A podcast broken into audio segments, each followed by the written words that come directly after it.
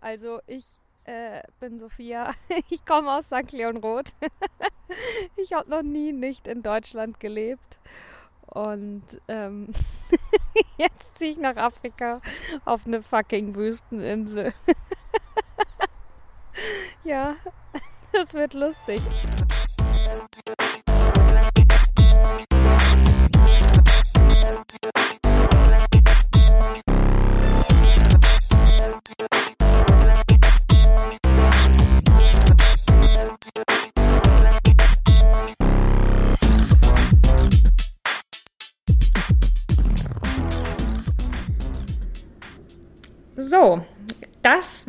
Also der Anfang. Jetzt ist eine Woche vorbei und ähm, mein Fazit erzähle ich euch ganz zum Schluss. Aber was ich grundsätzlich sagen kann, ist, dass es eine sehr schöne Woche war. Ich war super euphorisch. Ich war ganz glücklich die ganze Zeit. Die Menschen um mich außenrum waren nicht immer alles so glücklich. Die waren manchmal gestresst oder dies oder das. Aber pff, mir hat es einfach gar nichts ausgemacht. Ich war einfach richtig gut drauf. Was äh, außerdem ich noch gemerkt habe, ist, dass ich mich sehr viel gewundert habe. I wonder ist das Motto der ersten Woche, würde ich sagen. Zum Beispiel die äh, Busse, das, die, die, die Bus, das Busliniensystem. Also, es könnt ihr echt nicht glauben, was hier los ist. Es gibt einen Bus, der fährt von Santa Maria zum, Bahn, äh, zum Flughafen. Das heißt, man muss da halt manchmal dringend hin, um irgendwie seinen Flieger zu kriegen. Äh, der kostet, glaube ich, auch nur einen Euro. Aber, jetzt kommt der Haken, der fährt, wenn er voll ist. Es gibt keinen Busfahrplan. Es gibt auch keine Bushaltestellen. Es gibt einen Startpunkt hier im Ort. Und ähm, ein, ja, und dann fährt er halt zum Flughafen. Und wir sind auch ziemlich viel zum Flughafen gefahren in letzter Zeit, um irgendwelche Leute dahin zu bringen und abzuholen. Und da habe ich mich immer gefragt, warum stehen die denn da? Warum stehen denn da die Leute an der Straße? Und es ist halt tatsächlich so, dass es kein, äh, keine Bushaltestellen gibt, sondern man stellt sich einfach an den Straßenrand und hofft, dass der Bus bald mal vorbeifährt und dann anhält. Das ist, also das ist so eins der ersten Sachen, über die ich mich doch sehr gewundert habe hier. Was außerdem passiert ist, dass ich die Sprache lerne. Ähm, ich hole euch vielleicht noch ein bisschen ab. Also ich lebe hier in Santa Maria im Süden der Wüsteninsel Sal und es gibt hier ungefähr 20.000 Einwohner. Und gesprochen wird hier, also offiziell ist die Sprache Portugiesisch, so ähm, für Dokumente und so Sachen. Aber die Leute hier sprechen Kreol, das ist ein portugiesischer Dialekt. Ich spreche weder Kreol noch Portugiesisch. Äh, Versuche jetzt aber beides gleichzeitig zu lernen oder ja, hoffe, das passiert einfach irgendwie automatisch. Ich habe so ein kleines Buch und schreibe mir jeden Tag da ein paar Vokabeln rein, was man schon so kann und äh, ja, challenge mich jeden Tag ein bisschen und ich kann zum Beispiel schon sagen, Kafla Kreol. Ich spreche kein Kreol. ja, was ich hier auch, was auch ein bisschen anders ist, dass äh, wir haben eine Putzfrau. Das ist ziemlich geil und auch ziemlich needed, weil, verdammt nochmal, es ist echt eine Wüsteninsel.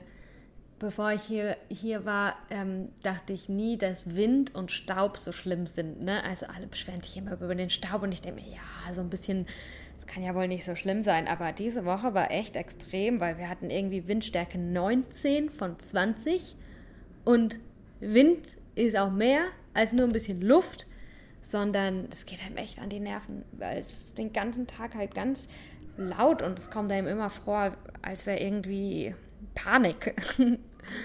ähm, ja, und was dann passiert ist, dass also wir hatten echt voll die Staubinvasion.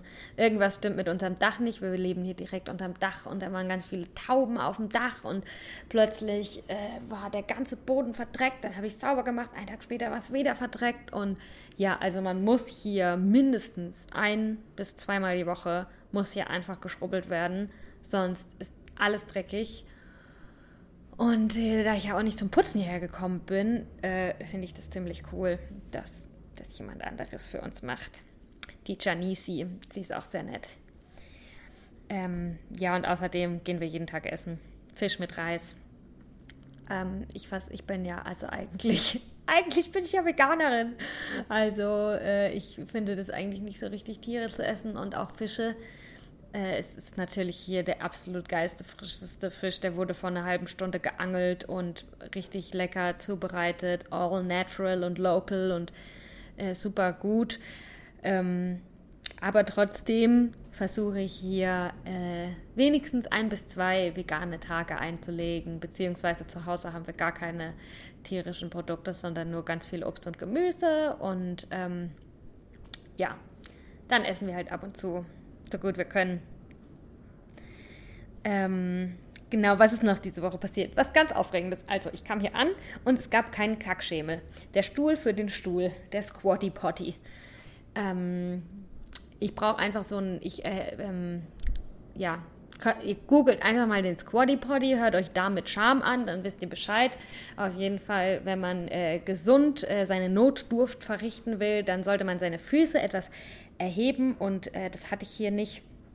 Und darum habe ich gleich am zweiten Tag mir hier meinen äh, eigenen Kackschemel gebaut aus Paletten und das war ziemlich cool und seit gestern ist er fertig. Und ja, da fühle ich mich schon äh, richtig wie zu Hause hier mit Schemel.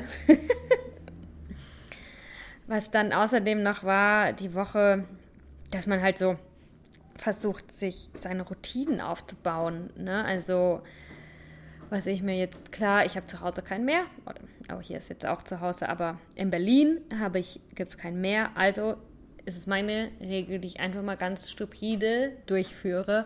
Ich gehe jeden Tag mindestens einmal schwimmen. Ich war ein paar Mal äh, um 8 Uhr morgens oder halt einfach direkt nach dem Aufstehen. Und das ist auf jeden Fall richtig geil.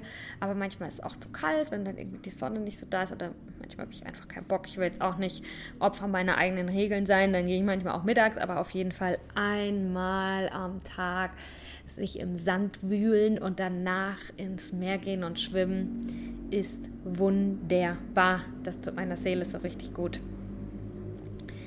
Außerdem äh, meditiere ich jeden Tag, äh, lese viel mehr als zu Hause. Also ich nehme wirklich bewusst Zeit, äh, so circa 50 Seiten pro äh, Tag zu lesen. Ich lese immer verschiedene Bücher gleichzeitig hm, da kann ich auch nochmal eine extra Folge dazu machen oder das irgendwo anders teilen, wenn ihr wissen wollt, was ich so lese. Manchmal lese ich euch ja auch was vor bei Instagram. Auf jeden Fall, das finde ich ziemlich geil, dass ich viel lese. Und ähm, die ersten Tage habe ich eigentlich auch jeden Tag eine Siesta gemacht. Also ein Mittagsschlaf nach dem Essen.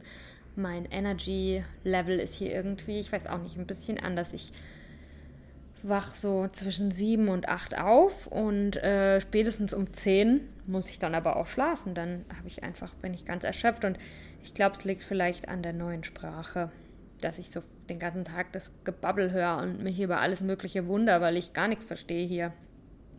Und zum ersten Mal in meinem Leben, Leute, ich kriege jetzt meine Finanzen so richtig in den Griff, führe ich oder wir ein Haushaltstagebuch. Äh, heute ist Mittwoch und letzten Mittwoch haben wir damit angefangen und ich bin ziemlich stolz, dass wir die erste Woche wirklich so krass gut hingekriegt haben. Wir haben wirklich jeden Tag aufgeschrieben, wie viel Geld wir für was ausgegeben haben.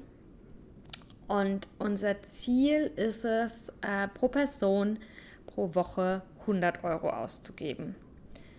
Ja, mal gucken, ob wir es schaffen. Wir haben jetzt noch nicht den Kassensturz gemacht. Ich vermute, wir sind ein bisschen drüber diese Woche. Einfach weil wir haben getankt und ähm, das Wasser bezahlt und die Stromrechnung und ja. Und auch einfach ein paar mehr Lebensmittel gekauft, die jetzt für die nächste ganze, ja, für eine längere Zeit reichen. Aber ja, das ist mal so unser erster, äh, unser erster, unser erstes Ziel, mal zu gucken, ob wir mit 100 Euro pro Person und pro Woche auskommen. Wer ist überhaupt wir? äh, habe ich, glaube ich, schon ähm, in Portugal euch erzählt. Ich wohne hier mit meinem Freund und ich wohne zum ersten Mal mit meinem Freund zusammen. Ich bin äh, 28 Jahre alt. Und ja, ist auf jeden Fall ziemlich aufregend. Mal sehen, was noch so passiert. Bisher haben wir uns äh, nicht gestritten. Nein, aber wir streiten auch eigentlich, glaube ich, nicht so viel, weil wir haben eine sehr, sehr gute Kommunikation ähm, und, der Arbeit, und wir arbeiten auch einfach viel an unserer Beziehung. Und ähm, wenn ihr alle Lust habt, dann hat vielleicht der Boy auch mal Bock, eine Folge mitzumachen. Oder ich kann so ein bisschen mehr teilen, äh, wie wir das so hinkriegen, unsere Beziehung, was wir da so machen. Weil es ist nämlich auch ein bisschen challenging. Wir waren beide sehr, sehr, haben, wir haben beide sehr unabhängig gelebt in den letzten Jahren. Also das haben wir jetzt in der ersten Woche schon gemerkt, dass jemand 24-7 um sich herum zu haben, das waren wir einfach nicht gewöhnt. Und ähm, das ist, finde ich, ziemlich geil, dass wir da einfach so drüber reden können. Und ähm, ja, er hatte einen kleinen Ausraster, das ist jetzt nicht so, aber ich habe einmal habe ich gemerkt, so jetzt lasse ich ihm einfach mal ein bisschen Space, weil äh, ich wach früher auf und er geht später ins Bett und wenn ich morgens aufwache, dann äh, bin ich ziemlich kommunikativ. und äh, ja, ich habe gemerkt, ich muss ihm da seinen, ähm, seinen Raum lassen morgens. Und er muss mir abends meinen Raum lassen, weil wenn der nach 10 irgendeine laute Musik anmacht, da kriege ich die Krise. Das muss er mit Kopfhörern hören. Und ja, ihr hört schon, es ist ziemlich interessant, was, ja, wie es einfach so ist, mit, mit seinem Partner so eng zusammenzuleben. Und jetzt kommt er sogar nach Hause, mitten in die Podcastaufnahme.